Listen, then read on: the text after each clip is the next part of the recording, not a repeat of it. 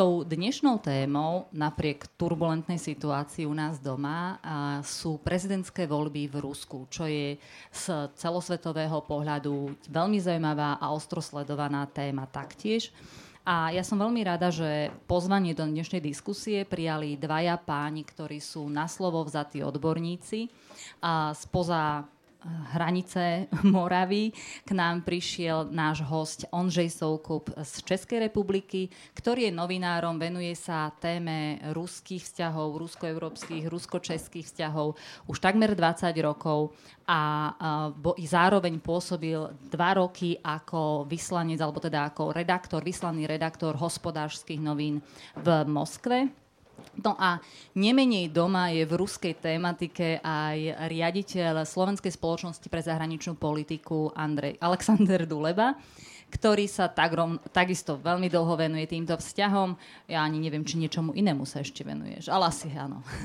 ale toto je určite tá, tá, tá hlavná oblasť jeho výskumného záujmu. No a tou dnešnou témou, na ktorú, do ktorej sa tešíme, ak prispejete svojimi otázkami, či už cez slajdo, alebo priamo tu v sále, máte možnosť získať aj zaujímavé ceny za to, že budete aktívni a položíte zaujímavé otázky pre našich hostí. A tou dnešnou vlastne témou je, či, uh, sa, či nastane nejaká zmena po po prezidentských voľbách, ktoré nás najbližšie čakajú v Rusku. A aj keď neviem, či ešte niekto pochybuje o tom, že, že jasný favorit týchto volieb, uh, prezident Vladimír Putin, by mohol byť, uh, mohol byť istým spôsobom odstavený od moci. Takže tá otázka predsa len je, či si myslíte, že by k niečomu mohlo dôjsť inému než, než uh, víťazstvu Vladimíra Putina. A, a taktiež možno sa opýtam, či toto sú už tie posledné voľby, v ktorých kandiduje Vladimír Putin, alebo uh, môže byť takýchto volieb ešte viacej. Dobrý den, děkuji. Já si myslím, že možnost, že by ty volby dopadly jinak než zvolením Vladimira Putina prezidentem, už vlastně na čtvrté, tedy funkční období, když nepočítáme to krátké interregnum eh, Dmitrie Medvěděva, eh, tak je prostě z oblasti fant, jako z sci-fi, protože kvůli tomu se ty volby nedělají. Ty jsou tam kvůli tomu, aby eh, se udržela nějaká nějaké dekorum a zase celá ta diskuze je, na kolik, eh, kolik lidí přijde a kolik lidí, kolik procent tedy Vladimir Putin eh, získá. Ale nikdo z těch kandidátů, z nich celá řada jsou spíše takový poměrně bizarní, tak samozřejmě nemá jakoukoliv možnost to ovlivnit. A to už ne, nemluvíme o tom, že v minulosti víme, že eh, jak již eh, Josef Stalin říkal, že není důležité, jak se volí, ale eh, jak se počítá. Takže uvidíme, jaké ty výsledky oficiálně budou zajímavější nebo eh, mezi lidmi podstatně diskutovanější je spíš otázka, eh, jestli tedy skutečně to bude naposledy. Já osobně si myslím, že to bude. Eh, Vladimir Putin opakovaně říkal, že tak někde okolo roku 2020 hodlá tedy odejít do penze, říkal, že je jak otrok na galéře. A vzhledem k tomu, že tyhle ty výroky říkal, myslím, že poprvé někde okolo roku 2004, Eh, tak si myslím, že se jim asi dá uh, uvěřit. A i, i všechny ty zprávy, co máme z okolí Kremlu, je, uh, že uh, největším, největší vlastně starostí těch politologů a těch uh, spin doktorů kremelských je uh, vymyslet, uh, jak po těch šesti letech, které teďka Vladimira Putina čekají, uh, nějakým způsobem ten re, režim bezbolestně předat někomu dalšímu. A já si myslím, že tohle bude hlavní téma těch následujících šesti let. Tak ja len uh, stručne zhrnem, súhlasím s tým, čo to bolo povedané. Uh, jednoducho Putin má taký náskok v tých prieskumoch uh, volických preferencií, že to ani nie je science fiction, to je proste úplne niečo nepredstaviteľné, aby došlo k nejakej, nejakej zmene. podstate ten jeho výsledok bude na úrovni 60, možno 70 a možno viac percent. Prvom kole tí ďalší kandidáti sú na úrovni Grudinin, to je vlastne kandidát Komunistickej strany Ruskej federácie, ľavicového bloku, 5-7%, Vladimír Žirinovský 5-7% a potom ostatní kandidáti vrátane jedinej dámy, ktorá tam je, to je Ksenia Sobčak, na úrovni 1%. Dnes otázka skôr znie tak, že či e, čo e, je debatovaná, diskutovaná otázka je účasť.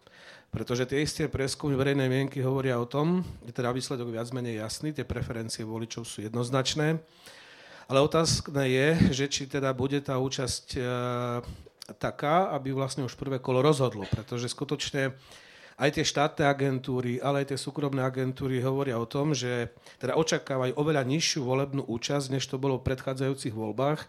Najnižšia volebná účasť v prezidentských voľbách Rusku bola 2012, 65%. Teraz tie preskumy hovoria od 54 do 60% Čiže jednoznačne, a, hovoria, a to aj štátne agentúry, hovoria to vlastne aj súkromné, ak spomeniem teda Levada Centrum, E, že teda tie odhady, a toto je problém trošku a z toho vlastne urobil politikum aj Navalny a ruská opozícia, pretože v podstate oni vyzvali na bojkot volieb s tým, že teda chcú dosiahnuť čo najnižšiu účasť týchto volieb, pretože vlastne platí pravidlo na to, aby bol uh, niekto zvolený v prvom kole volieb, musí sa zúčastniť 50% pravoplatných voličov a musí získať viac ako 50% ich hlasov. V prípade, že nie, koná sa vlastne druhé kolo uh, volieb. To by bola nejaká zmena? To by, no to by bola zásadná zmena.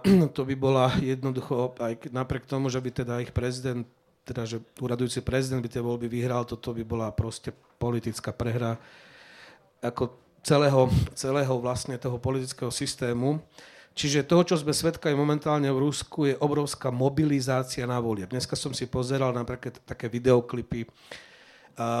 Normálne ústredná lobná komisia uzavrela dohody s firmami, ktoré propagujú napríklad na bločkoch z obchodoch, alebo dostanete 20% zľavu, kúpite si tričko, topánky, ak teda prídete s hlasovacím lístkom toho 18. Uh, 18. marca a podobne. Čiže európska kampaň aby ľudia proste šli voliť, pretože to je jediná obava, ktorá momentálne existuje, jediná otvorená otázka, viac menej v súvislosti s výsledkom týchto volieb je, či v prvom kole alebo nie. Mm-hmm. Ale pokiaľ sa na, pokiaľ sa na to pozrieme z toho nejakého legálneho, procesného uh, hľadiska, tak áno, ten, ten systém, ktorý vlastne, ktorého Vladimír Putin je zosobnením, by utrpel minimálne nejakú morálnu újmu, ak by prvé kolo nebolo právoplatné, ale v tom druhom kole je šanca, že by bol zvolený niekto iný, alebo prebiehalo by to nejako ináč, ako by to fungovalo? Ja len stručne odpoviem, myslím si, že nie, pretože jednoducho Putin je bezalternatívny kandidát na prezidenta. On nemá, neexistuje žiadny iný politik alebo politička, ktorí by jednoducho mali mať šancu, aby ho vôbec ohrozili v druhom kole. Takisto. Uh, treba si uvedomiť jednu vec, že v podstate Rusi dôverujú, tá jeho dôvera je nad úrovňou 80%. A to je už od roku 2015 minimálne. Uh, áno, vlastne od tej ukrajinskej krízy, tých udalostí, to bolo 60-65% predtým, potom to išlo vlastne aj v súvislosti teda s tou kampaňou, že Krym náš, čo vyvolalo obrovské emócie patriotické v Rusku, teda je to nad 80% No a e, druhou inštitúciou, ktorej Rusi dôverujú, je FSB, ktorá má nadpolovičnú väčšinu dôvery a potom je to ešte e, e, armáda. Všetky ostatné inštitúcie, vrátane parlamentu, vrátane politických strán, už nehovorím, ale myslím štátne inštitúcie ako vláda, Iní politici majú vlastne väčšiu nedôveru. Rusi dôverujú Putinovi, dôverujú tajnej službe a dôverujú armáde. A v podstate e, týmto trom inštitúciám, ktorým Rusi dôverujú, neexistuje žiadna iná. Aj keby Navalny proste bol súčasťou tejto volebnej kampane, aj keby možno bol druhý, teoreticky, pokiaľ by tam bola nejaká súťaž, stále hovoríme o minimálnej podpore. Ak sa na to pozrieme cez prízmu komentátorov, novinárov, analytikov zo zahraničia, tak zvyknú práve režim Vladimíra Putina prirovnávať k autoritatívnemu režimu. A zároveň vidíme, že vlastne vo vnútri, v rámci Ruska je tá populárna, alebo tá popularita, tá podpora zo strany ľudí naozaj veľmi, obrov, veľmi veľká. 80-percentná popularita alebo pozitívne vnímanie politiky Vladimíra Putina je niečo, o čom sa mnohým politikom môže len snívať. A tá moja otázka je, že čím možno vysvetliť takéto nazeranie na Vladimíra Putina v rámci ruskej spoločnosti? Sú na to nejaké vysvetlenia, ktoré e, ležia v rovine politik, ktorými on vlastne prišiel, alebo je to nejakou ruskou dušou? Čím, čím je to? E, tak ruská duše, myslím, s tím nemá uh, nic moc společného. Já myslím, že ten základ je v tom, že v Rusku neexistuje politika v tom smyslu, který právě ti západní komentátoři uh, jak si očekávají, tedy že máte nějaké politické strany, které mají třeba nějakou ideologii, oni prostě mezi sebou soutěží na volbách a když jsou zvoleni, tak se snaží vlastně vyhovět těm svým uh, voličům, to tím, co jim vlastně před těmi volbami slibovali. E, nic takového prostě v Rusku není. Ta, je tam prostě jedna e, státostrana, e, jednotné Rusko. E, všichni vlastně ostatní jsou hluboce jakoby pod tím, oni vlastně i ti, já nevím, předseda parlamentu, tihle ti další vlastně vysoce postavení lidé, kteří by normálně vlastně získávali nějaké politické body, tak eh, ve, u veřejnosti, tak jsou zařazeni v té slavné vertikále moci, jak eh, tomu v Rusku říkají, a, a vlastně nemají jakoby prostor. Jak, kromě Vladimira Putina vlastně nikdo jiný na tom uh, politickém poli hrát nemůže. Jak se to celé vyvinulo, to je otázka jiná a samozřejmě po tom období velmi divokém 90. let, kdy eh, po rozpadu Sovětského svazu došlo k obrovskému propadu eh, životní úrovni lidí, eh, mimo jiné taky kvůli tomu, že barel ropy tehdy stál asi 15 dolarů, tak tak vlastně Vladimir Putin, který přišel po Borise, Němcovi, po Borise Jelcinovi, co by vlastně jako jeho antipod, tedy mladý, zdravý, abstinent téměř, sportovec, eh, člověk, který má nějakou vizi, eh, tak eh, on tímhle tím vlastně získává ty body vlastně pořád. A, a pak už někdy od toho roku 2004, kdy se mu podařilo vyčistit ten zbytek aparátu od lidí, kteří byli vlastně věrni Borisi Jelcinovi nebo respektive nějakým těm jiným dalším eh, lidem, eh, tak už ten systém fungoval opravdu na tedy vytvoření obrazu toho národního vůdce, který eh, prostě to řídí, který hm, se stará prakticky o, vše, o všechno. Je to vidět i na třeba takových těch hm, takzvaných horkých linkách, že to prostě jednou ročně je maraton, kdy mu obyčejní rusové mohou klást prostě dotazy jako, ano, samozřejmě všichni asi chápou, že je to dost, eh, teda ne dost, ale zcela jako zrežírované a tak dále, ale vlastně ten obraz toho národního vůdce, ten se tam eh, kultivuje a vlastně není důvod, proč by těch 80% vlastně neměl.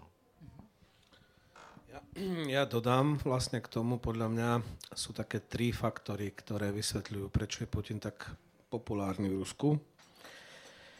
Prvý faktor to je presne to, čo tu bolo spomenuté, pretože vlastne ten volič za tých posledných 20 rokov tak má Jelcina a má Putina.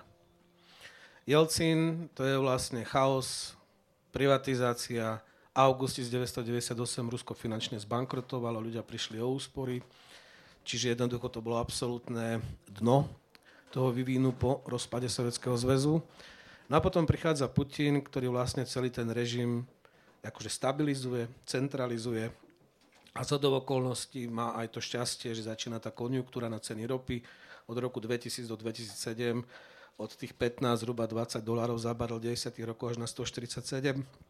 Rusko spláca dlhy, Putin 6-násobne dvíha výdaje štátneho rozpočtu, to znamená, že dvíhajú sa platy v štátnej sfére, rastú dôchodky a v podstate je to taký vlastne absolútny protipol akože tak by som povedal, to je problém aj pravice v Rusku, pretože jednoducho tá vo vnímaní tej väčšiny verejnosti tá je späta s 90 rokmi. Hej, to boli tí proste Čubajsovci, to bola tá proste pravica, pravicové reformy, Gajdar a skončilo to proste takým z pohľadu teda bežného Rusa, že totálnym nejakým fiaskom, že tie reformy jednoducho akože pre Rusko nie sú vhodné a že Rusko musí ísť nejakou proste svojou vlastnou cestou. No a potom prichádza vlastne tento Putin, hoci hovorím... A to je tá vlastná cesta, ten Putin? Uh, je to iná cesta, proste on jednoducho fakt je ten, že on to Rusko stabilizoval. Ja si myslím osobne, že keď urobil tie politické opatrenia, ktoré urobil v rokoch 2000 až 2004 do Beslanu, to boli opatrenia, ktoré, ktoré skutočne konsolidovali politickú moc ako v Rusku a dostali to Rusko vlastne znovu pod kontrolu to, že vlastne využil tú konjunktúru na ceny náropy, že skutočne, ale že to aj ľudia pocítili. To znamená, že to nebolo len tom, že zbohatlo pár ľudí, ale jednoducho pocítila to ako, že väčšina ľudí, hlavne vo verejnej sfére, učitelia a, a no, lekári, ale takisto dôchodcovia. Čiže pre nich e, to je silný zážitok s Putinom. Ako Rusi majú oveľa silnejší zážitok, až emočný zážitok s Putinom, Zatiaľ čo keď to porovnávajú s tým močným zážitkom, zážitkom s Jelcinom, je to problém. No eh, a s tým vlastne podľa mňa aj tá liberálna pravica, ktorú by sme očakávali, v podstate ona v Rusku strašne utrpela práve tými 90 rokmi a tým, že ľudia si ich spájajú, že teda to boli tí privatizéri, tí chceli robiť nejaké pravicové reformy. Demokracia je anarchia. Hej? A my teraz, ako sme proste iné Rusko, im potrebujeme silného vodcu. Paradox je ešte, ešte to, je, to je prvá vec. Ten, to jednoznačne funguje doteraz. Hej, a to je proste, to má ešte náboj a potenciál, ten Putin proste má tú dôveru. Druhá vec, ktorá je e, tiež dôležitá, si myslím, je taká mobilizačná a to je vlastne, sú také dôsledky tej kampane Krym náš.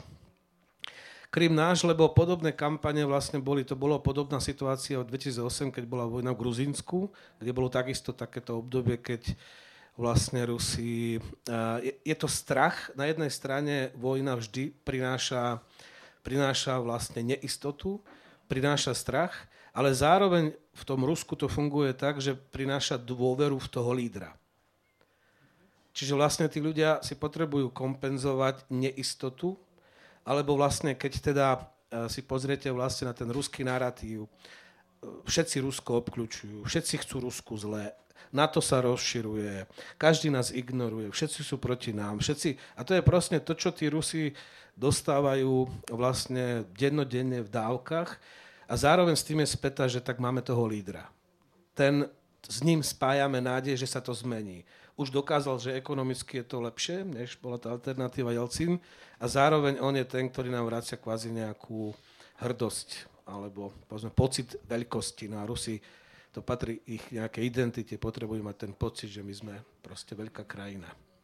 A ešte skôr sa budeme venovať vašim otázkam. Nedá mi ne, neopýtať sa, keď si vravel, že keď sa vymedzuje Putin voči Jelcinovi, tak ten Jelcin alebo liberálna pravica sa spája s privatizérmi, s oligarchmi a s Putinom sa toto v mysliach e, ruského ľudu nespája? Veď tie, alebo neinformujú o tom média, alebo ako to je?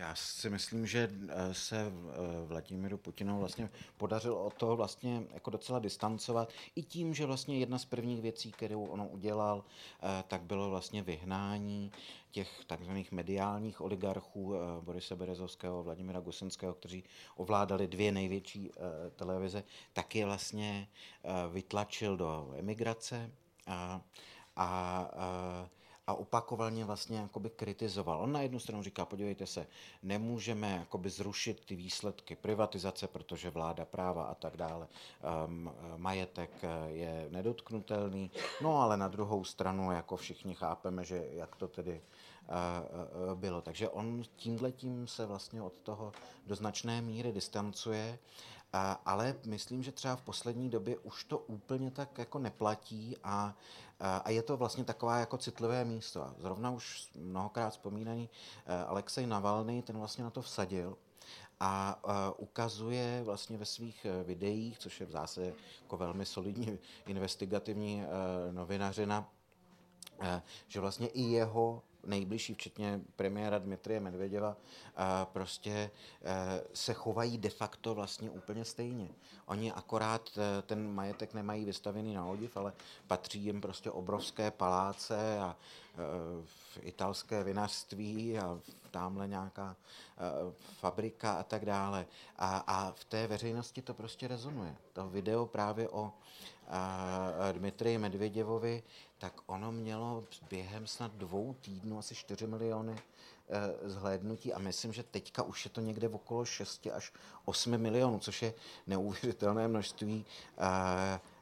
Prakticky prostě polovina dospělých Rusů, kteří se teda zajímají o politiku, tak to e, viděla. Takže a, a samozřejmě, když další video o tom, když eh, vicepremiér Igor Šuvalov prostě le, le, vozil své eh, pejsky na nějaké výstavy svým soukromým tryskáčem, tohle všechno samozřejmě jakoby uh, uh, rezonuje a proto taky se snaží tohleto vlastně držet pod pokličkou. Ja len ešte dodám k tomu toľko, že týka sa to hlavne mladých ľudí akože toto ani sa tak netýka, akože problémy s korupciou, ktoré v Rusku sú ako všade inde, a to, čo dokázal Navalny osloviť, tak to je hlavne mladá, mladá generácia. A je to fenomén, pretože vlastne Navalny je prvý politik v Rusku, ktorý dokázal dostať do ulic viac ako 150 mestách, viac ako 80 tisíc ľudí, ktorí šli protestovať na základe tohto videa ktoré jednoducho ukazuje celý systém, akým spôsobom Dmitri Medved ako predseda vlády zne, teda má jeden plat, ten, ten tabuľkový plat, ale zároveň je majiteľom, ako spomínal pán Soukup, ako byli niekde v Toskánsku a v Soči a hore dole a čo všetko vlastne, aké jachty a neviem čo. Čiže toto strašne, čiže tam je, uh, to sú mladí ľudia, ktorí viac než televíziu ktorá je pod kontrolou jednoznačne teda štátnej moci, sledujú internet, sledujú YouTube, sociálne siete. A e, je to fenomén. Je to fenomén aj pre Putinové Rusko, pretože v podstate najväčšie protesty, ktoré boli proti režimu, teda proti Putinovi, boli po parlamentných voľbách 2011, kde proste sa podarilo preukázať, že došlo k falšovaniu týchto volieb a to vyvolalo veľké protesty. Ale to bola stredná trieda, to boli ľudia hlavne z Moskvy a Petrohradu a veľkých miest. To, čo sa podarilo Navalnému, bolo zburcovať v 150 mestách. To, to, boli, to bolo pár miest. Navalnému sa podarilo zburcovať mladých ľudí v 150 mestách Ruska. A hovoríme o tom, že vlastne najväčší počet tých, ktorí aktívne šli protestovať, bol cez 89 tisíc. To bolo po zverejní toho videa ešte minulý, minulý rok. Čiže je tu určitá zmena. Na jednej strane máme tu generáciu vlastne, povedal by som strednú a staršiu, ktorá má ten narratív, porovnáva Putina s Jelcinom, váže si na Putinovi, teda pamätá si to obdobie Jelcina. Potom tu máme tých mladých ľudí, ktorí už Jelcina veľmi si nepamätajú a ktorí jednoducho používajú iné zdroje informácií a tam dochádza k zmene.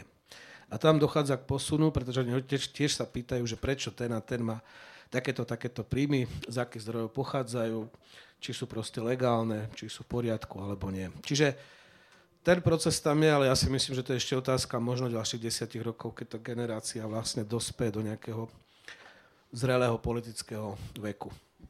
Ďakujem a teraz by som vlastne dala priestor pre otázky z publika. A, a takmer nič nevidím, takže kolega to vyrieši.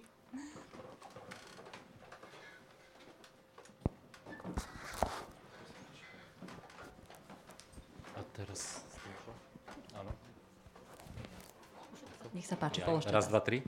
Dobre, ja by som sa chcel opýtať jednu vec, že uh, je teraz téma Rusia-Amerika a stále sa baví o tom, že existuje tu ruská propaganda, čo samozrejme existuje, súčasne existuje americká propaganda metódy politického boja sú vlastne dlhodobo rovnaké a prečo e, stále ideme do nejakého politického mantinalizmu, že budeme robiť nejakého čiernobielého nepriateľa, podobne ako sa to by, robí v rozprávkach, že jedni sú stále dobrí, druhí sú zlí a treba voči niekomu brojiť, zbrojiť, ako prečo, prečo sa ľudstvo v podstate nepoučí.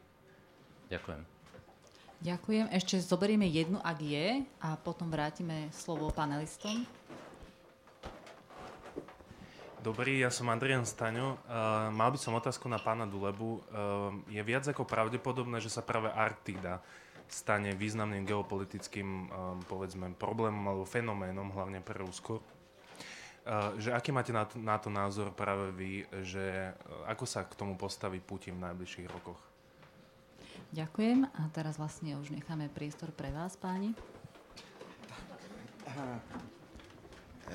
Tak jestli jsem správně pochopil otázku ohledně té propagandy a, a vlastně srovnání vlastně ruské a americké.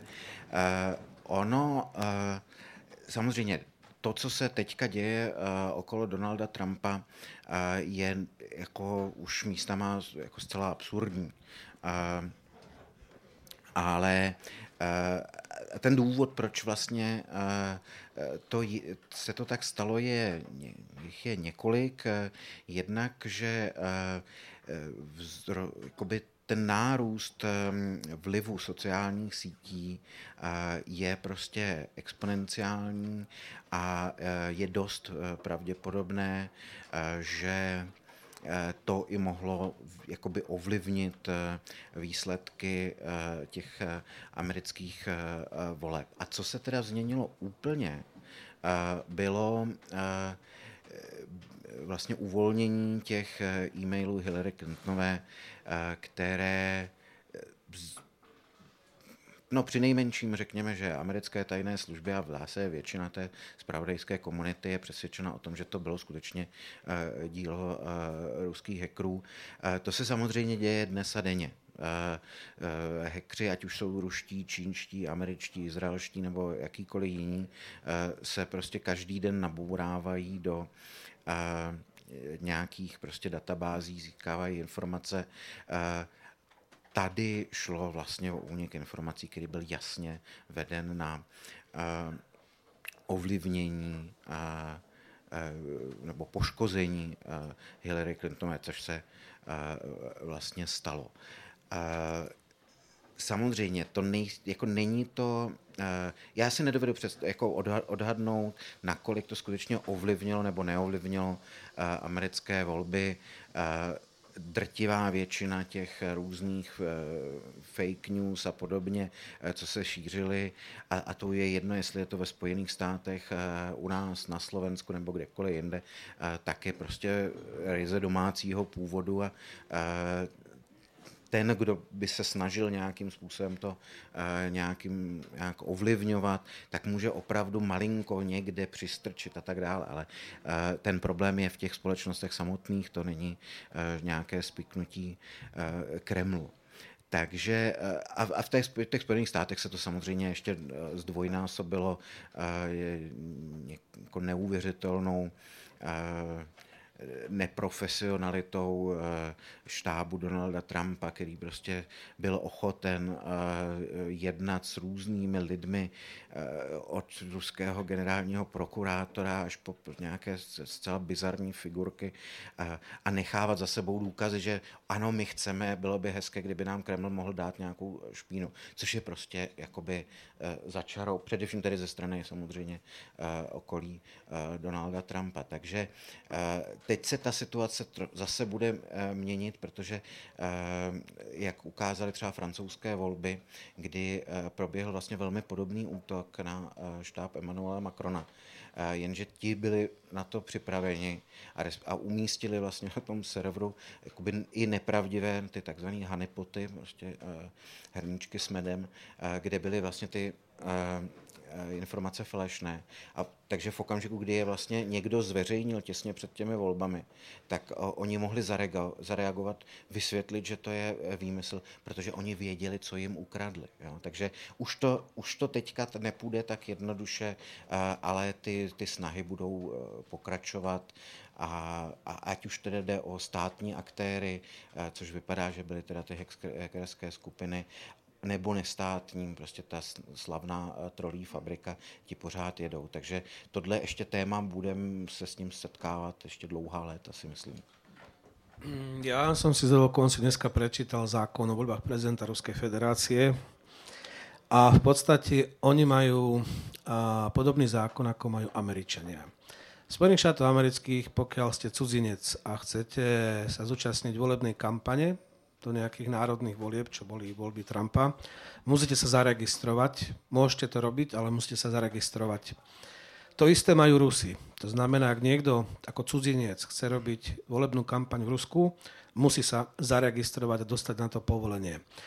To, že bolo znesené obidenie e, prokura, prokurátora Spojených štátov amerických voči 13 občanom Ruskej federácie a trom právnickým osobám, z toho, že sa teda zúčastnili kampane v Spojených štátoch amerických bez toho, aby sa zaregistrovali, čiže porušili zákon. To isté môžeme čakať a uvidíme, že čo bude v Rusku, či nájdú nejakých cudzincov, ktorí jednoducho sa zapoja do tejto prezidentskej kampane a budú môcť zrejme urobiť tie isté opatrenia. Nechcem ísť do ďalších špecifik, ktoré sa týkajú situácie u nás v iných krajinách. Každá krajina to má inak akože nastavené, ale v tomto konkrétnom prípade došlo k porušeniu amerického zákona. Nevylučujem, že sa to môže stať takisto aj v Rusku, ale v tomto sú si v podstate tá legislatívu majú rovnakú. Čo sa týka tej otázky, a, otázky Arktídy. A, nie som, priznám sa, expert, nepoznám detaily, pretože viem, že existuje vlastne a, dohoda medzi krajinami, ktoré majú teda majú zásah do toho, do toho územia, teda do Arktidy, o nejakom rozdelení vlastne tých území, ktoré by tam mali byť. Problém je v tom, že sa vlastne tým, že sa topí ľadovec, tak sa vlastne umožňujú, vlastne vznikajú nové trasy na prepravu. To znamená, že vlastne plus tá Arktida sa stáva dostupnou pre ťažbu a hlavne teda hovorí sa, že sú tam obrovské zásoby ropy, zemného plynu a podobne.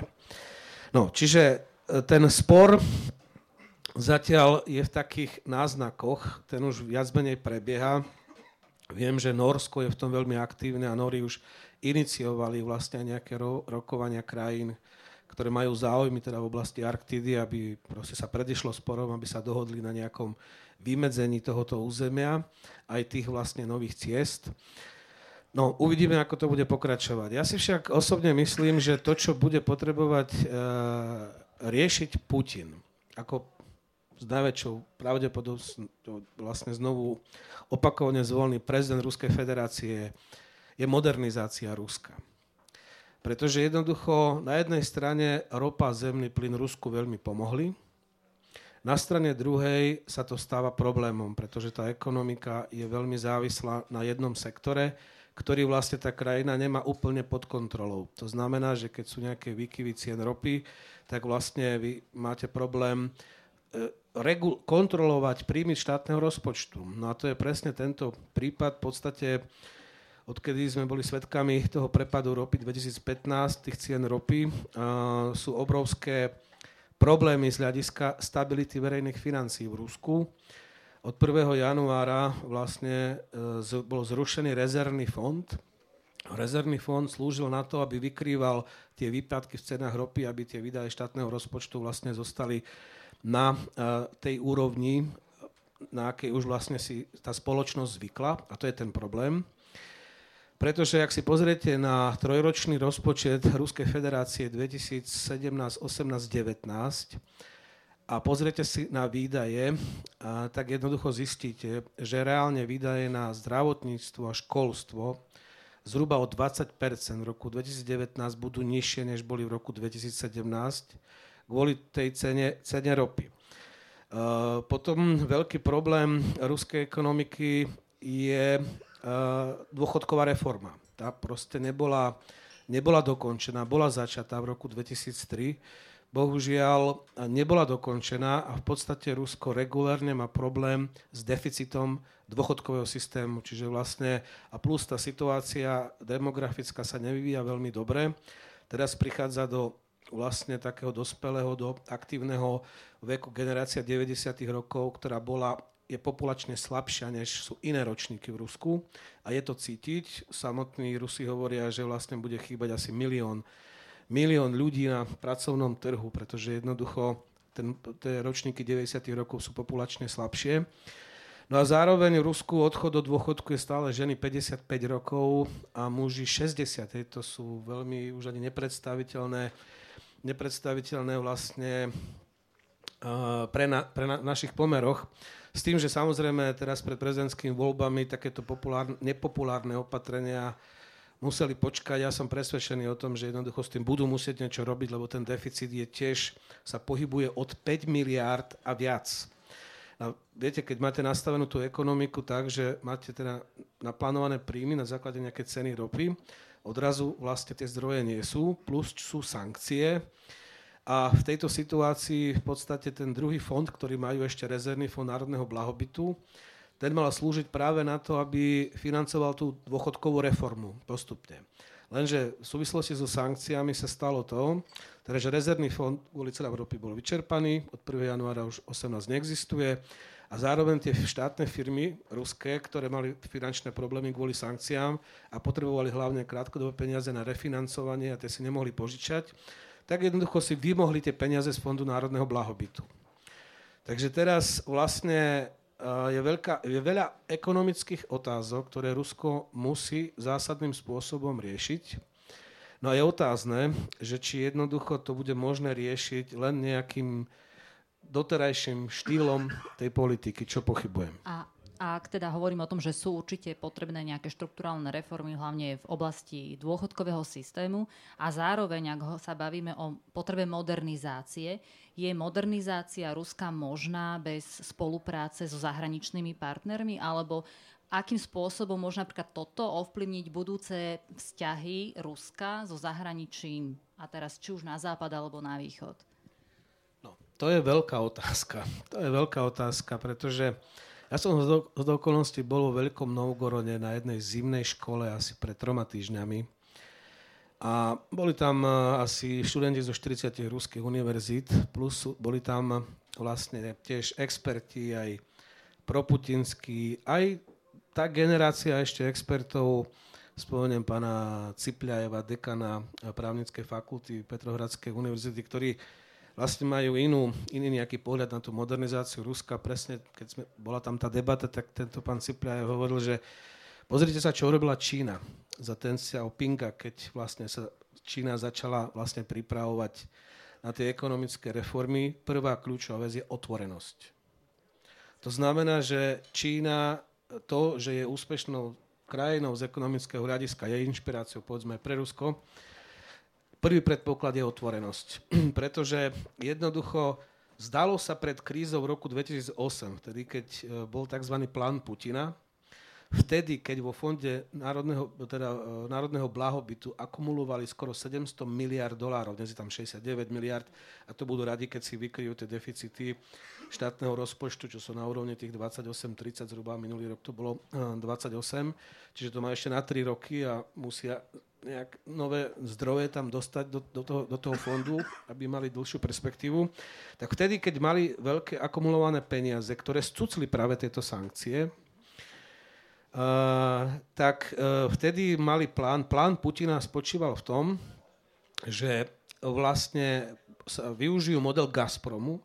Gazprom ako najväčšia plinárenská spoločnosť na sveta, svete, globálny líder v tom svojom biznise, že takýchto Gazpromov budú mať ďalších 5, že nanotechnológie, jadrová energetika, letecký priemysel, loďarenstvo, niektoré ďalšie, že do toho vrazia tých 700 miliárd dolárov ako vlastne štátne inštitúcie, ktoré im poslúžia na vytvorenie nejakých štátnych integrovaných monopolov, ktoré budú integrovať vedu, vzdelávanie, výskum a že sa musia stať takými lídrami v tých, v tých svojich sektoroch, ako je Gazprom v plinárenstve. To bol plán Putina.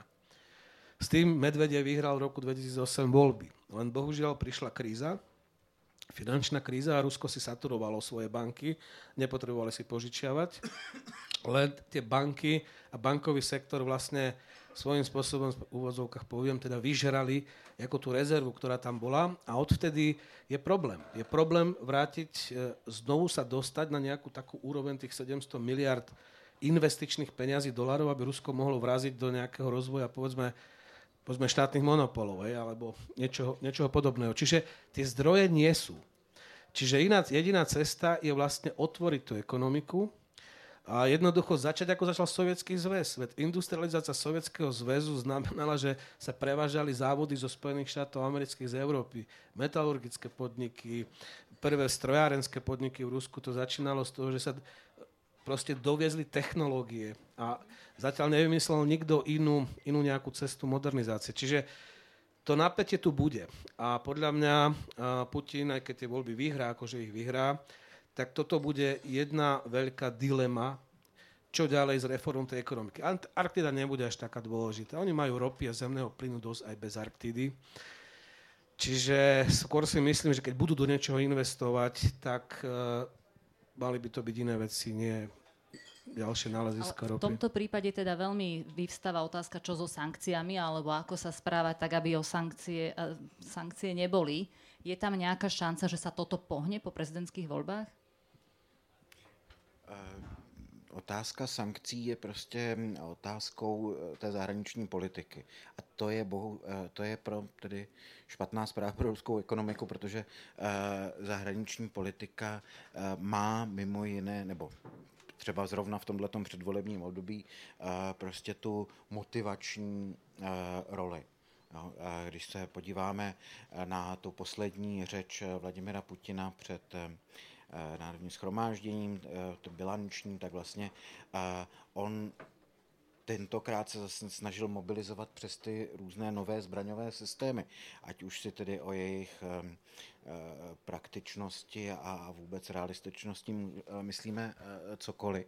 Ale ta zahraniční politika prostě je on vlastně nemůže otočit úplně tu zahraniční politiku, protože eh, je to součástí nějaké té vnitřní eh, eh, politiky. On prostě nemůže říct, no dobře, no tak jsme to možná trochu přehnali, tak Kijeve vem si ten Donbas a Luhansk.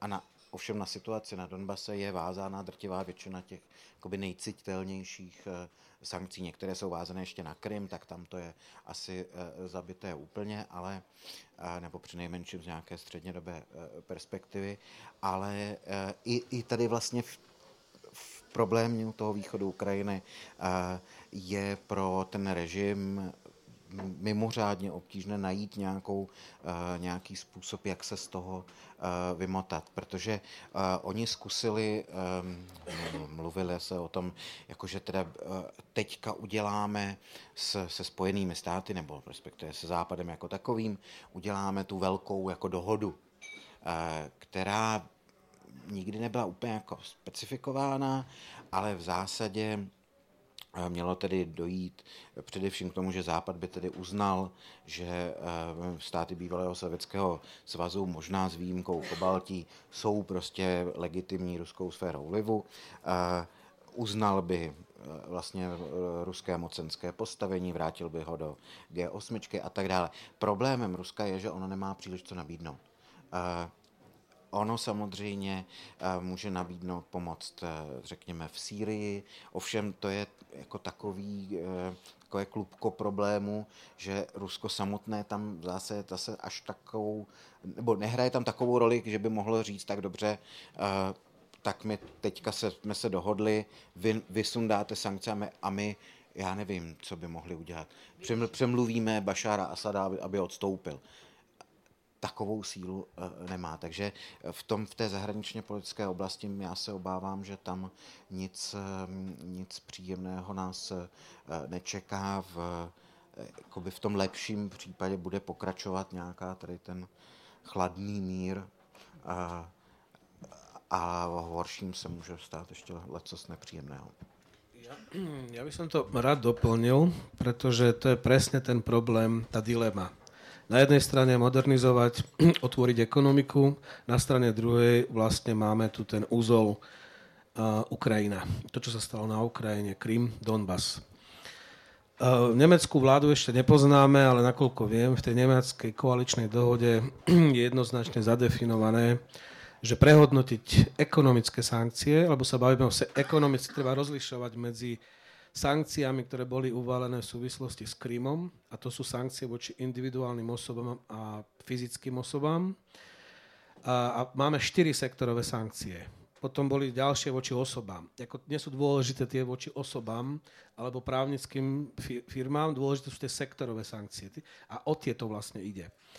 No a v podstate v čom uh, je motív Ruska? Pretože Rusko napriek tým problémom, ktorým čeli posledné ako roky z hľadiska stability tých verejných financií, stále má veľmi nízku štátnu zadlženosť. V podstate Rusko by mohlo žiť ďalšie dlhé roky na dlh. To je ďalšie riešenie. Ak sa nepodarí rozpumpo- ak sa nepodarí urobiť reformy ekonomiky štruktúrálne, tak proste potr- Rusko môže žiť ešte veľmi dlhé, dlhé roky na dlh a udržovať vlastne ten systém, ktorý, ktorý má. Samozrejme, je lepšie robiť jedno aj druhé a podľa mňa v tom bude aj spočívať taká nejaká snaha. Ale jedno a druhé znamená, že bude treba nejakým spôsobom riešiť uh, minský proces minimálne, lebo ekonomické sankcie sú viazané na minský proces.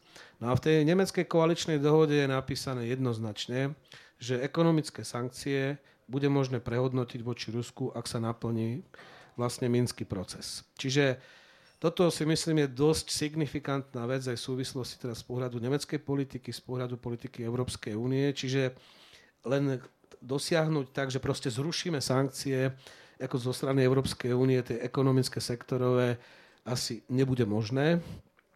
Čiže je otázne vrátiť sa k tomu minskému procesu, pretože ten zastal. Ten zastal v momente, jak začali voľby vo Francúzsku, potom sme mali voľby v Nemecku, už vlastne dva roky normandský formát reálne nefunguje.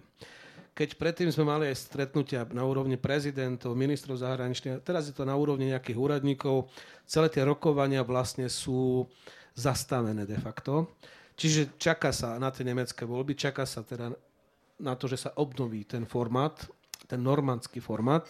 To je prvá vec. Druhá vec je problém, ktorý funguje medzi normandským formátom a minským procesom, tou trilaterálnou skupinou, pretože tam zase Nemci a Francúzi nie sú, čo ja osobne považujem za chybu, pretože ak chceme riešiť tento problém, tak jednoducho musia byť aj tam, lebo inak to je tu obrovská diera a už vlastne čo sledujem tie rokovania, tak už niekoľkokrát sa stalo, než sa dohodlo na normandskom formáte a nedostalo sa to do Minska, pretože jednoducho tam nie je tá istá konštelácia tých vyjednávačov ako v tom normandskom formáte. Čiže toto je tiež veľká vec a tu vidím ako aj výzvu pre Slovensko. Máme mať predsedníctvo v OBZ.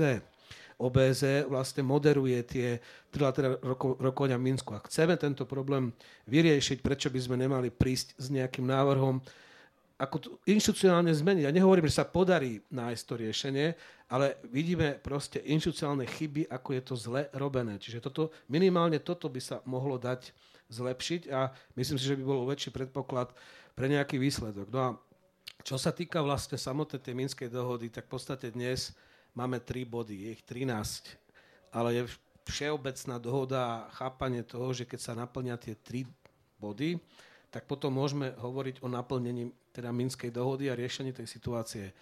No a to znamená zastavenie bojov, za druhé kontrola tej hranice vonkajšej zo strany Ukrajiny, alebo nejakej mierovej misie, alebo niečoho, čo by jednoducho čomu by teda tí Ukrajinci dôverovali. A za tretie lokálne voľby, z ktorých vzídu tí lídry, s ktorými Ukrajina dohodne štatút v rámci Ukrajiny. Čiže to sú tri veci, je to vlastne už aj sploštená tá Minská dohoda. A ja pevne verím, že keď sa trošku dá dohromady aj ten inštitucionálny rámec tých rokovaní, že by sme mohli mám nádej teda, že by sme mohli k niečomu dospieť. Dobre, teraz o tejto debaty sa naspäť vrátime k voľbám alebo k predvolebnému boju v Rusku, pretože cez slajdo ste zahlasovali doteraz najviacej za otázku, ktorá sa pýta na to, aký je zámer kandidujúcich súperov Vladimíra Putina. Čo je teda to, e, prečo kandidujú, ak vedia, že nemajú šancu. Ide im o nejaké budúce funkcie, napríklad v Dume alebo je to niečo iné. A možno, že zoberieme hneď aj tú druhú otázku, či možno, povol, e, možno očakávať aj nejaký boj rôznych frakcií v Kremli v súvislosti s hľadaním nástupcu Putina. Čiže čo je motiváciou tých súčasných protikandidátov a aký bude vývoj o ďalšie, ďalšieho nasledovníka e, Putinovho režimu. Tak ty motivace těch protikandidátů jsou různé. Vladimir Žirinovský prostě kandidovat musí, protože kandiduje vždycky a, a je to jediný jeho způsob, jak se uh, dostat prostě na, na obrazovky a udržet se vlastně v té politické hře, byť tedy v roli nějakého politického klauna. Ale uh, to se týká vlastně Grigorie Javlinského, takového levicově liberálního politika. A pak tam jsou prostě různí. Tady i v té otázce vlastně se ten tazatel ptá na Ksenie Sobčakovou, což je taková, řekněme, lifestyleová dáma ale v zásadě jako i chytrá novinářka, jejíž zásadní výhoda je, že je dcerou bývalého Putinova šéfa Anatolie Sobčaka, Petrohradského starosty, takže ona má takovou doznačnou míru, do značné míry imunitu, co se týče nějakého trestního stíhání a podobně. Vlastně ona může říkat to, co nesmí říkat eh, Navalny, nebo eh, kvůli čemu on se vlastně nemůže dostat na televizi. Já mám několik známých, kteří působí v té její kampani a oni mi to tedy neoficiálně vysvětlovali tak, proč vlastně na to jít, protože eh, je jasné, že ona nemůže získat víc než, já nevím, jedno procento, že ona pro drtivou většinu Rusů je pořád moderátorkou eh, toho televizního pořadu Dom 2, takové té období Big Brother eh, a spíše se objevovala na obálkách nějakých jako uh, lifestyleových časopisů, než že by se vědělo o jejich politických názorech.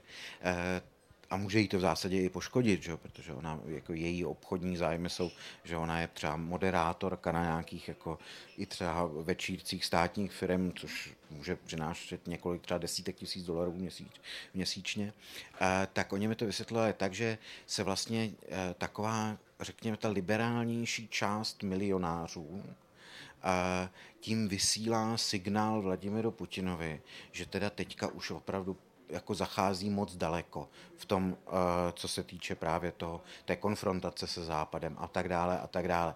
Eh, je to poměrně bizarní, že si musíte posílat takhle jako eh, vzkazy prezidentovi pomocí předvolební kampaně, nicméně takhle oni to opravdu vnímají.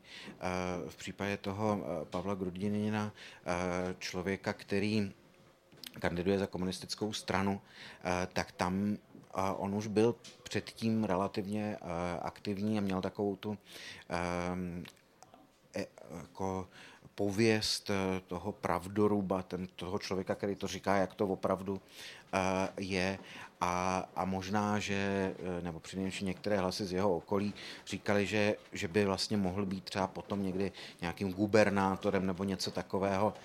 Otázka je, že si myslím, že jeho ta kampaň spíš eh, poškodí, protože se na něj vytáhly eh, věci, že má prostě, já nevím, milenku a 15 účtů ve Švýcarsku a to, že je šéfem kolchozu imeni Lenina, jako neznamená, že to je kolchoz, ale že to je normální akciová společnost, která patří jemu a jeho manželce a tak dále, takže tam budou asi velké problémy. A tam si myslím, to, co i padlo v té otázce ohledně těch, toho slavného příměru boje mezi mezi jednotlivými věžemi Kremlu, eh, tak tam asi eh, eh, něco takového bude. Ja len stručne dodám a súhlasím s tým, že vlastne väčšina tých kandidátov, oni kandidujú kvôli tomu, aby si robili reklamu do parlamentných volieb im je jasné, že nemôžu vyhrať, ale v podstate aj komunisti, ale ak zoberieme Javlinského alebo povedzme toho e, kandidáta za stranu Rastu a to sú všetko vlastne stranické projekty a myslím si, že oni skôr využívajú túto predvolebnú kampaň, aby zviditeľnili svoje strany. Hej. Nie, teda reálne tie voľby akože vyhrali. Prípad s Kseniou Sobčák je veľmi zaujímavý, pretože je tam tá otázka, či je to figurka Kremla. Nemyslím si, že je teda figurka Kremna, hoci to tak vyzerá, pretože v podstate tým, že kandiduje, že mobilizuje voličov, tak vlastne sa postavila proti celej opozícii, ktorá vyzvala na bojkot volieb. Čiže vlastne ju považujú za takého štrajko kaziča opozície, pretože tým, že teda ťahá nejakých voličov na seba, tak zvyšuje vlastne tú volebnú účasť. Naopak celá opozícia, vrátane toho Navalného, sa dohodli, že teda budú tie voľby ignorovať, respektíve naopak, že budú proti. Vyzývať ľudí, aby nešli voliť. Mhm. Dobre, takže teraz dávam opäť priestor pre otázky z publika. Ak máme nejaké, máme túto minimálne.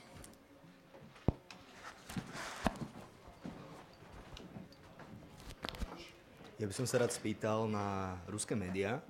E, nedávno som hovoril s redaktorkou Novej gazety a ona tvrdí, že tie nezávislé médiá nejakým spôsobom priamo či nepriamo kontrolované Kremlom sleduje len 14% ľudí. A že väčšiny, väčšinou tie všetky škandály, alebo povedzme to tak tá špina, čo sa vyťahuje na vládnu moc, sa teda k ľuďom nedostane. Je možné to nejako zmeniť? Aj u nás, keby sme mali len štátom kontrolované médiá, asi by sa k ľuďom nedostali rôzne zaujímavé informácie, ale predsa len tá mašinéria tam funguje už desiatky rokov aká je tam šanca to zmeniť, alebo ako by sa to dalo? A ešte skúsime jednu, ak je nejaká publiku.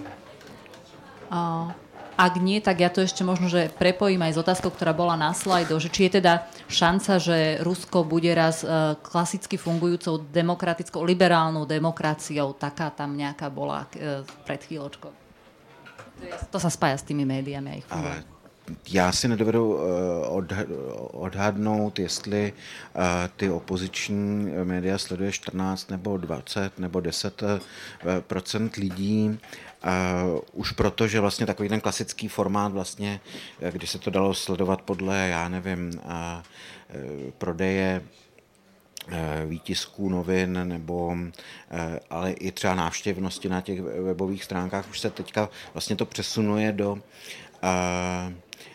do toho, do sociálních sítí a tak dále, takže už je to, ale řekněme, že asi víc než 20% eh, lidí, kteří by pravidelně sledovali opoziční eh, média, nebude už tím, že ono jich zase tedy, co si budeme nalahávat, tolik není. Ono, řekněme, že bychom dokázali, já nevím, 10, 20 maximálně a z toho většina jsou nějaké relativně malé internetové projekty. Ale to, co se tedy teda rozhodně mění, je eh, způsob, už jsme o tom hovořili právě v souvislosti s těmi mladými lidmi, eh, kteří eh, poslechli výzvu Alexeje Navalného šli demonstrovat.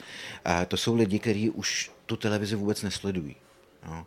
Tam je neuvěřitelný fenomén YouTubingu.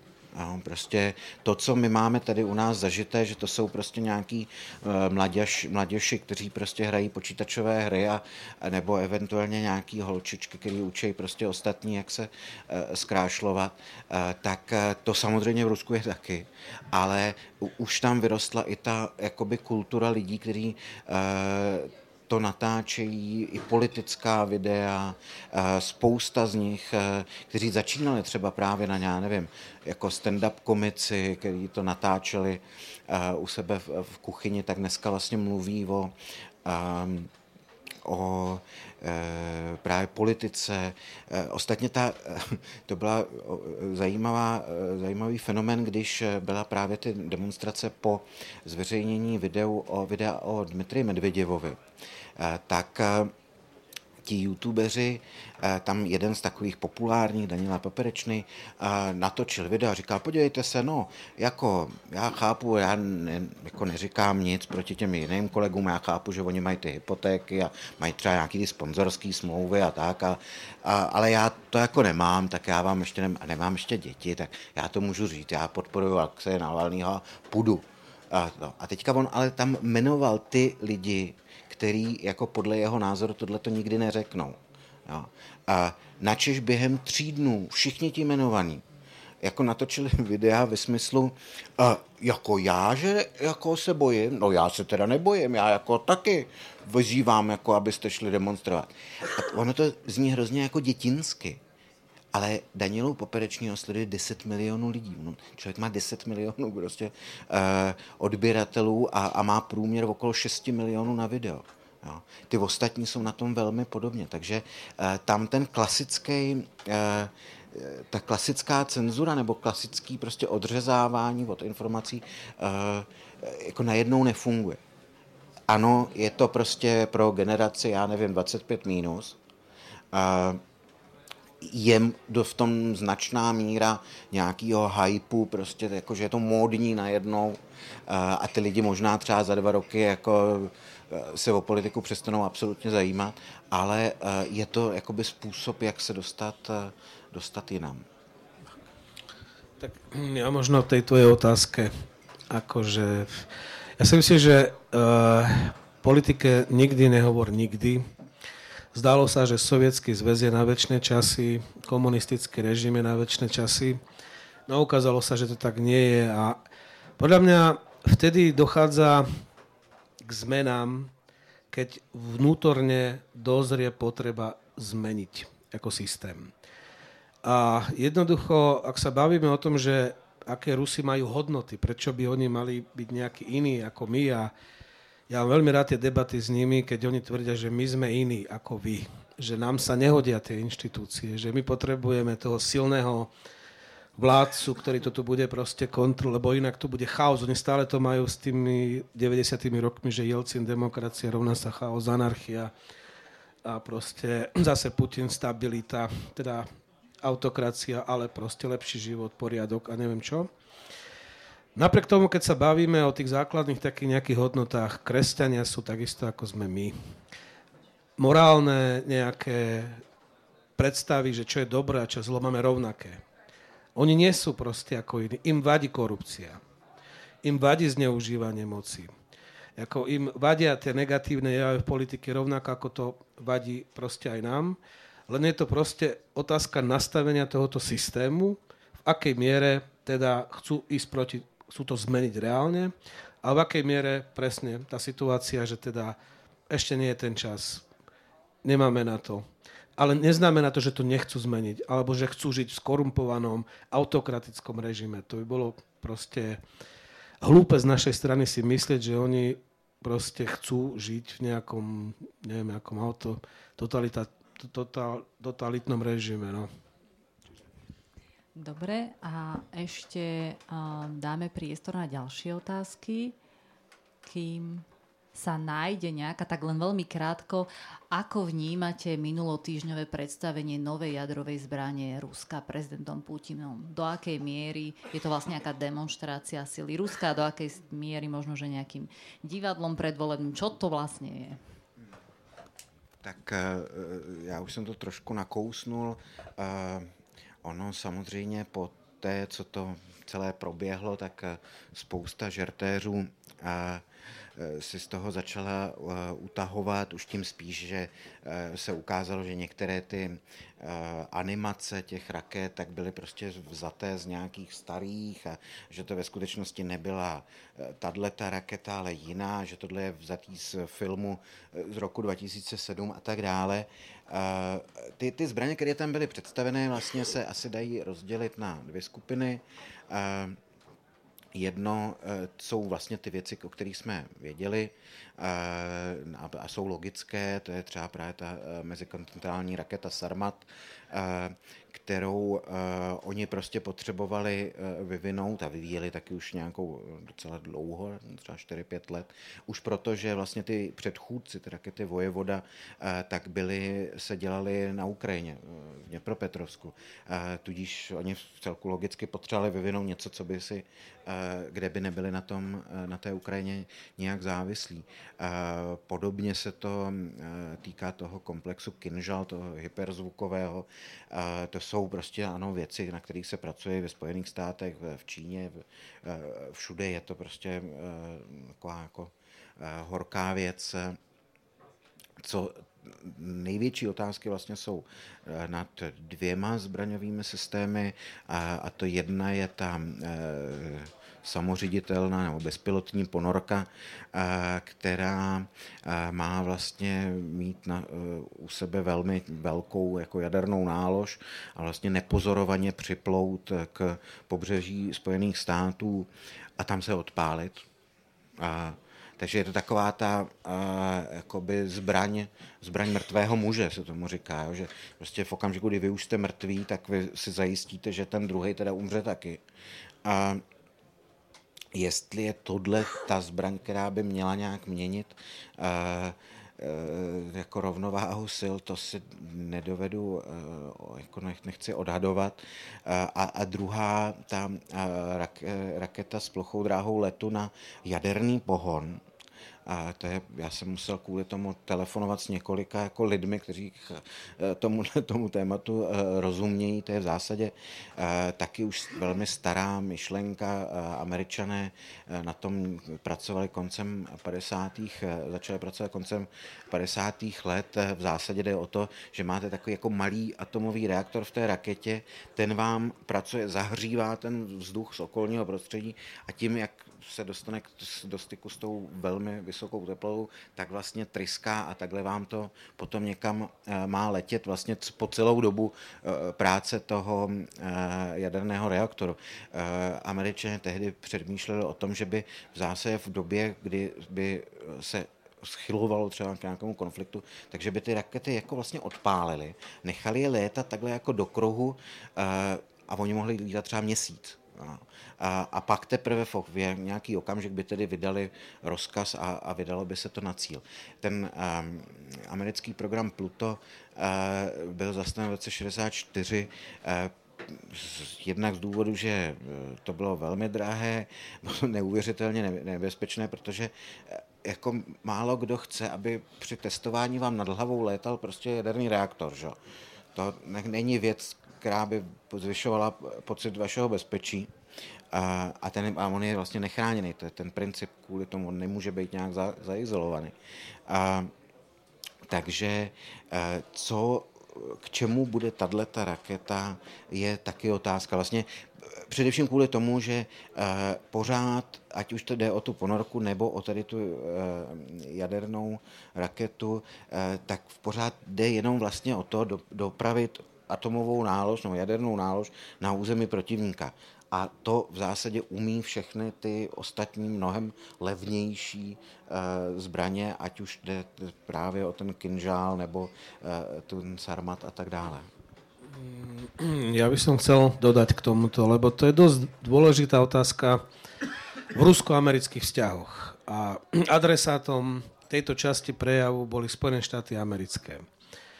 To, čo Putin povedal, Rusko nevie teda prepáčiť Spojeným štátom americkým, že vyšli zo zmluvy o protiraketovej obrany v roku 2001.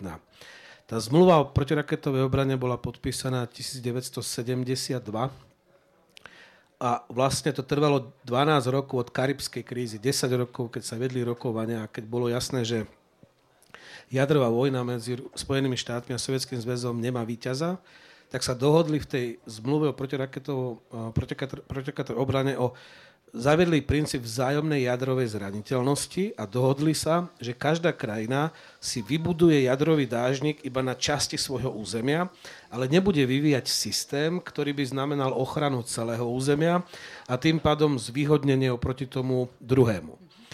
No a takto vlastne Rusi sa rozhodli pre Moskvu, Rusko má nad Moskvou taký proti, protijadrový dážnik a Spojené štáty to majú nad nejakou základňou, kde majú tie balistické, balistické rakety. No a z tejto dohody Bush vystúpil vtedy, keď mladší, keď argumentoval, že potrebujeme mať, si rozvíjať protiraketovú obranu kvôli teda tým darebackým krajinám a tej jednej, dvoch raketách. Putin veľmi dobre vie, že on nepotrebuje nové balistické rakety, ktoré nesú jadrové nálože, aby zničili Spojené štáty americké a vice versa. Lebo v podstate Spojené štáty a Rusko sú jediné dve krajiny, ktoré sú schopné v jednom momente naraz odpáliť tisíc balistických rakiet s jadrovými hlavicami a na toto neexistuje obrana.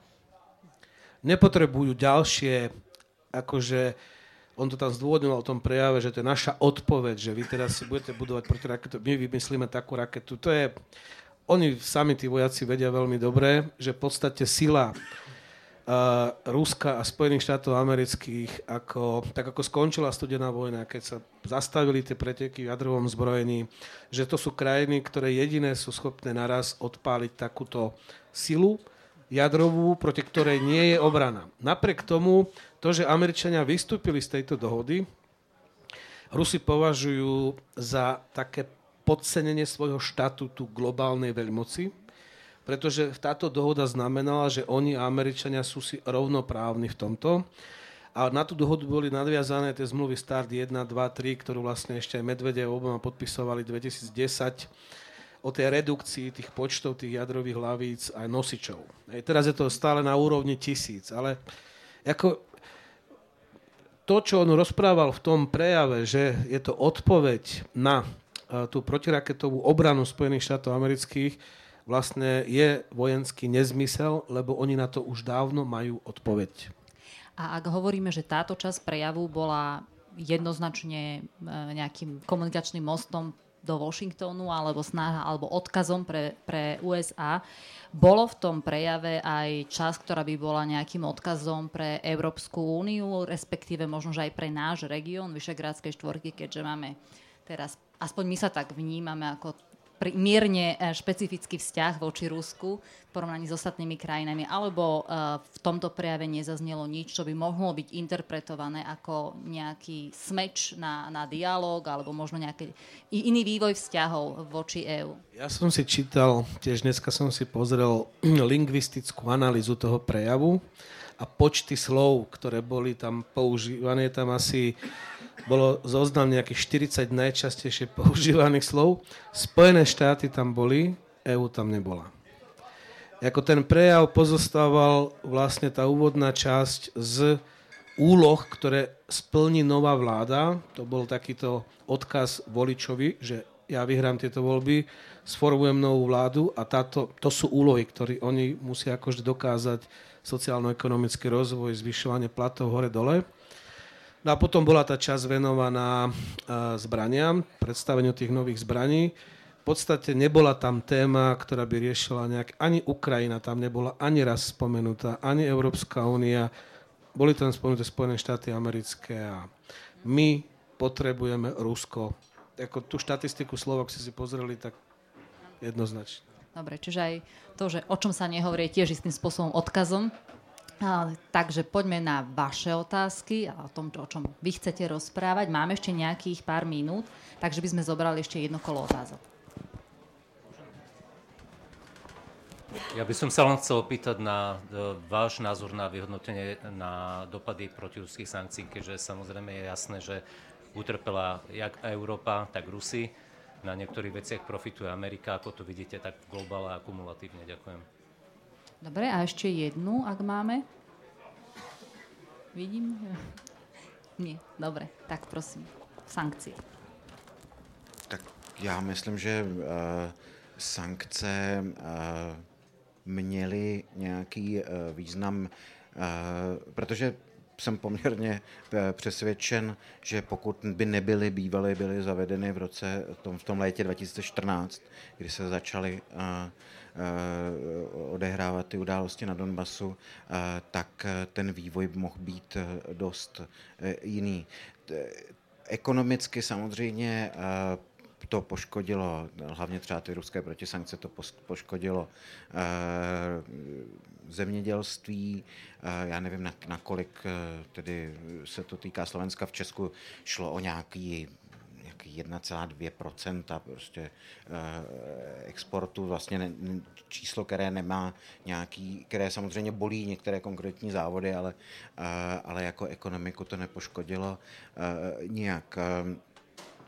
A co si myslím, že je důležitější z hlediska nějakého střednědobého horizontu, tak je, jsou právě ty sektorové sankce, které jsou podstatně podle mě eh, jako citelnější a eh, jakkoliv samozřejmě Vladimir Putin často hovoří o tom, že díky sankcím se rozvíjí, já nevím, skleníky v Rostově na Donu, eh, protože tam nemusí soutěžit s konkurencí z Turecka, nebo že se vyvíjejí nějaké nové třeba i nanotechnologie a tak dále, nebo IT, aby to právě nahradilo ty dovozy, tak myslím si, že to vlastně v nějakým trošku delším časovém úseku poškozuje hlavně právě e, ruskou ekonomiku, co se týče e, nějaké budoucnosti, protože nemá přístup k některým technologiím a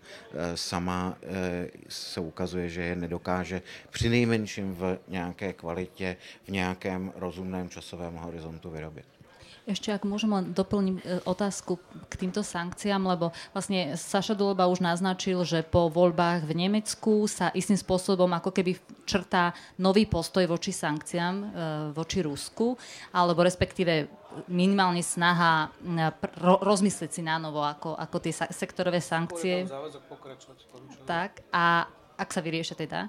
A ako je to v Čechách po posledných voľbách? Uh, aký je ten kurz uh, Českej republiky voči sankciám? My vieme, ako je to na Slovensku, ale ako je to v Čechách? Tak v České republice se nezměnilo vůbec nic. Uh, vítěz voleb Andrej Babiš v tomto ohledu je zcela jsou jakoby v rámci toho evropského mainstreamu a on chce vlastně být uznáván tím Bruselem.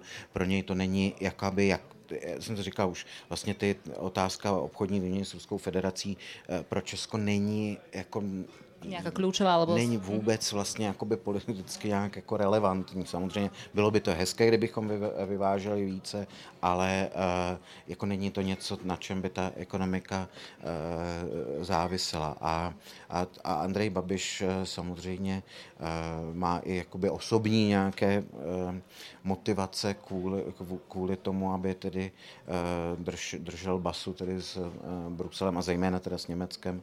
A, a to je prostě, že on má, eh, on, jeho biznis je do značné míry závislý na evropských dotacích. Eh, on má prostě v své podniky v Německu, eh, nikoli v Rusku, takže já tam neočekávám jakýkoliv posun. No, ja len doplním slovenskú situáciu, pretože podiel Ruska na zahraničnom obchode Slovenska za rok 2016-2017 ešte nie sú plné dáta, bol 3,8%. 3,8%, už aj podiel Číny je vyšší, v tom objeme dovoz a vývoz cez 5%, 85% to je Európska únia, z toho 50% Česká republika, Poľsko, Maďarsko, čiže naši najbližší susedia. Potom Nemecko, Francúzsko, Rakúsko, Taliansko. To je zhruba taký, by som povedal, že okruh krajín, ktorých Slovensko vlastne ekonomicky žije, s ktorými obchoduje, s ktorých má investície a kde sa nachádza v tom rozdelení práce. E, existuje analýza Ministerstva hospodárstva Slovenskej republiky, ktorá analyzovala dopad sankcií za rok 2015.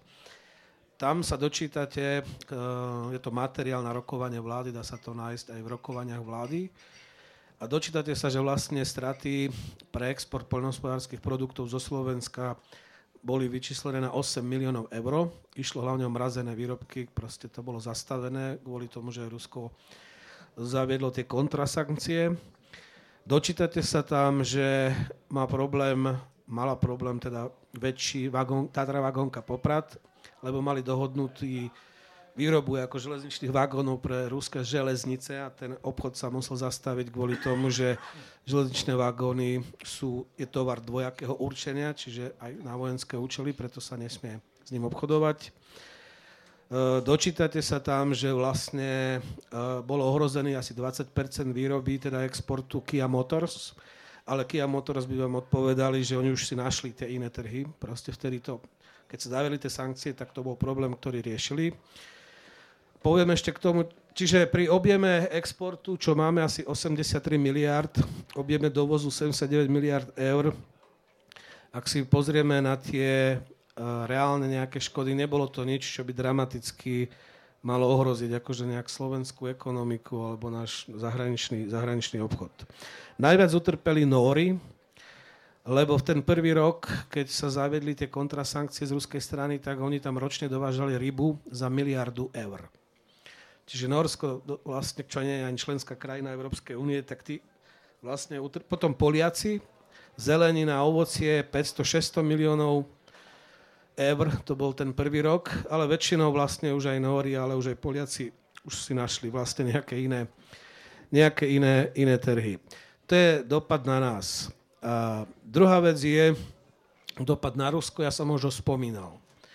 A v podstate je tam kľúčová tá jedna jediná, tá bankovská sankcia, alebo banková sankcia, ktorá vlastne znemožňuje teda tým krajinám, ktoré sa pridali ich bankám, požičiavať krátkodobé peniaze piatim najväčším ruským štátnym podnikom, energetickým a piatim najväčším bankám a ukázalo sa, že je to proste veľký problém, pretože ruské, hlavne štátne podniky si za posledných 10 rokov nabrali úvery cez 700 miliard amerických dolárov. Není to dlh vlády, je to dlh tých podnikov, ale v podstate sú pod kontrolou štátu.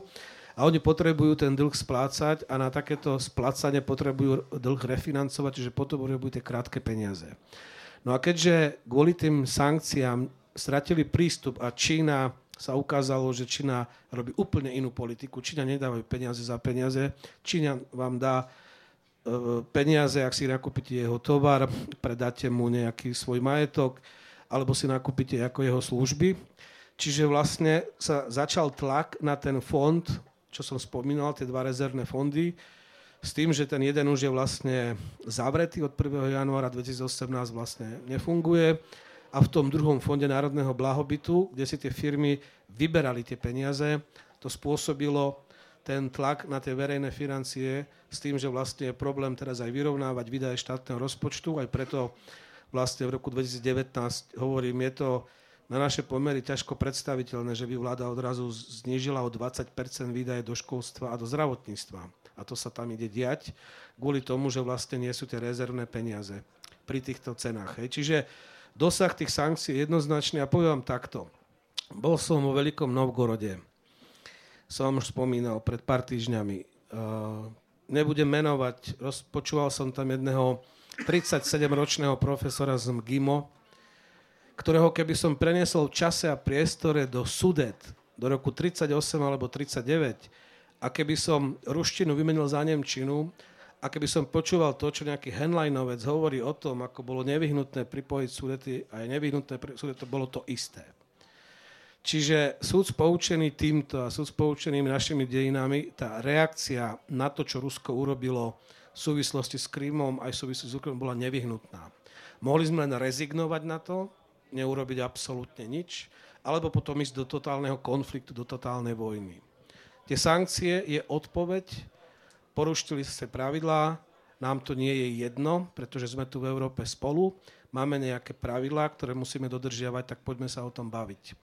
A toto je prirodzená odpoveď, povedal by som, na to, čo sa na tej ako Ukrajine, Ukrajine stalo. Ďakujem. Dobre, takže máme pomerne drastický dopad sankcií na Rusko a zároveň tu nejaký ten čas budem mať po voľbách a spojím teda tieto dve veci a otázku, ktorá je poslednou otázkou dnešného večera.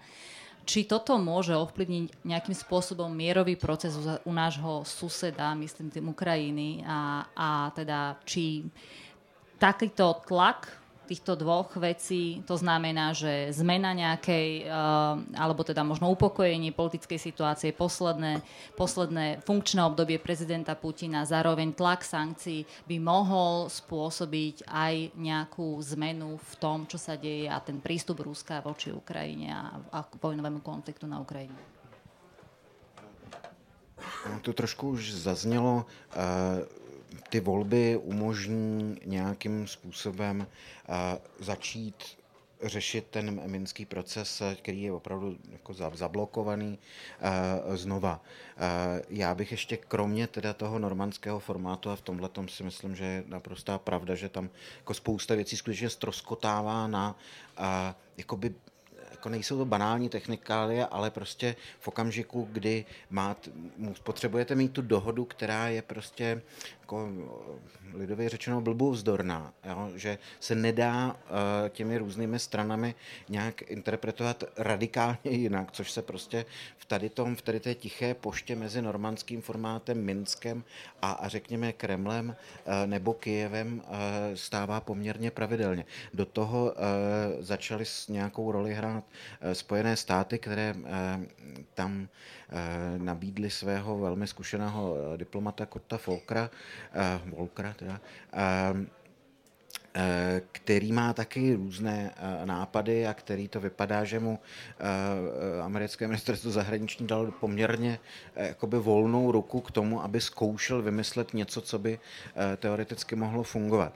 Takže a ještě další zpráva, která je prozněno z Moskvy, je, že by tím hlavním vyjednavačem už neměl být Vladislav Surkov, taková šedá eminence kremelské politiky, ale právě jeden z kandidátů v prezidentských volbách, eh, Grigory Javlinsky, který potvrdil, že kdyby takovou nabídku dostal, tak by asi ji uh, přijal. Takže uh, ne, ne, nechci spekulovat o tom, jestli je to nějaká hra prostě na, veřejnost, nebo jestli je to skutečně, ale ta šance posunout ten vývoj při nejmenší z téhle strany je.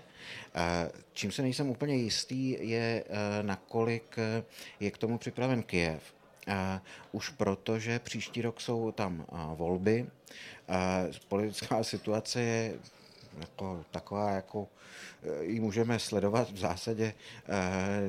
Žádný politik nemá více než 11% podpory, takže tam to bude samozřejmě velice takové jako tancování mezi, eh, mezi tím, aby si tedy eh, prezident Porošenko eh, nějakým způsobem neznepřátel značnou část veřejnosti, která prostě Rusko vnímá jako agresora, považuje ty minské dohody vlastně za mrtvé.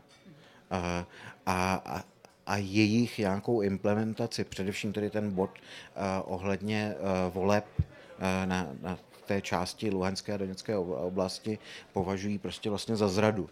Jo, takže tam myslím, že bude největší uh, takový jako problém, uh, co v tom nějakém možném řešení. Dobre, takže toto si necháme ešte na ďalšiu diskusiu, ale už o, o Ukrajine tentokrát. Ešte krátku reakciu, ak chceš, Saša. Ja nie, nemám vlastne čo dodať, pretože absolútne súhlasím s tou analýzovať, čo sa týka Ukrajiny. Ako uh, problém je nielen Rusko s nejaké problémy aj Ukrajina, respektíve to, ako sa situácia vyvíja, pretože tá fragmentovaná politická scéna a jednoducho nevešti nič dobré. Uvidíme vlastne, ako tie voľby dopadnú. Budúci rok budú aj prezidentské, aj parlamentné voľby. Avšak v každom prípade som presvedčený, že pokiaľ, čo som už nechcem sa opakovať, pokiaľ sa prenastaví ten normánsky formát, prepojí sa s mínskym formátom, a pokiaľ sa využijú, povedzme, tie možnosti, ktoré ponúkajú tie rokovania toho Folkera so Surkovom, alebo myslím, že Javlinsky bolo lepšie riešenie ako Surkov aj pre Ukrajincov jednoznačne. Čiže ja pevne verím, že postupne dospejeme k nejakomu riešeniu, pretože ten konflikt z dlhodobého hľadiska Rusko na ňom nemá záujem, my na ňom nemáme záujem a ani Ukrajina na tom nemá záujem. Je to vec, do ktorej sme sa dostali jednoducho tak, ako sa v dejinách alebo v medzinárodných vzťahoch stávajú veci, že sme sa dostali do nejakého úzla, z ktorého vlastne potrebujeme výjsť všetci, tak, aby sme jednoducho vyšli z toho s normálnou ako tvárou. Ale podľa mňa, ja som presvedčený, paradoxne, mnohí hovoria, že čas hraje proti, ja si myslím, že čas hraje v prospech riešenia toho, toho konfliktu. Super. Tak ďakujem veľmi pekne. Ja sa chcem poďakovať našim dnešným dvom diskutujúcim za veľmi zaujímavú diskusiu. Ondřejovi Soukupovi z hospodárskych novín a Aleksandrovi Dulobovi, riaditeľovi Slovenskej spoločnosti pre zahraničnú politiku. Taktiež sa chcem poďakovať vám za to, že ste prišli a strávili s nami tú dnešnú hodinu a pol. A taktiež patrí vďaka hlavnému organizátorovi, zastúpeniu Európskej komisie na Slovensku, realizátorovi tohto projektu Slovenskej spoločnosti pre zahraničnú politiku a mediálny generálnym partnerom z Euroakt, portálu Euraktiv, eh, eh, rádiu FM a denníku SME. Taktiež využijem túto príležitosť na to, aby som vás pozvala na najbližšie podujatia. V rámci tohto programu, v rámci Café Európy sa stretneme v Banskej Bystrici 15. marca a bude, pozrieme sa spolu na istambulský dohovor a jeho možné uh, implikácie a v Košiciach sa stretneme 20. marca a pozrieme sa na to, ako bude vyzerať Stredná Európa po maďarských voľbách. Nuž a to posledné, čo musím vyhlásiť, sú výhercovia súťažovecné ceny, ktorí sa zapojili do dnešnej diskusie. A Jan Haliena získava cenu za svoju účasť prostredníctvom Facebooku alebo profilu cez Facebook. A tuto v rámci publika sa chcem poďakovať a vyhlásiť za víťaza pána s otázkou o Antraktíde a sankciách. A A to posledné je víťaz, uh, ktorý sa zapojil do, do diskusie prostredníctvom slajdo, je to Ľubo. Takže prosím, neutečte nám, príďte si pre ceny a vám ostatným prajem ešte pekný večer.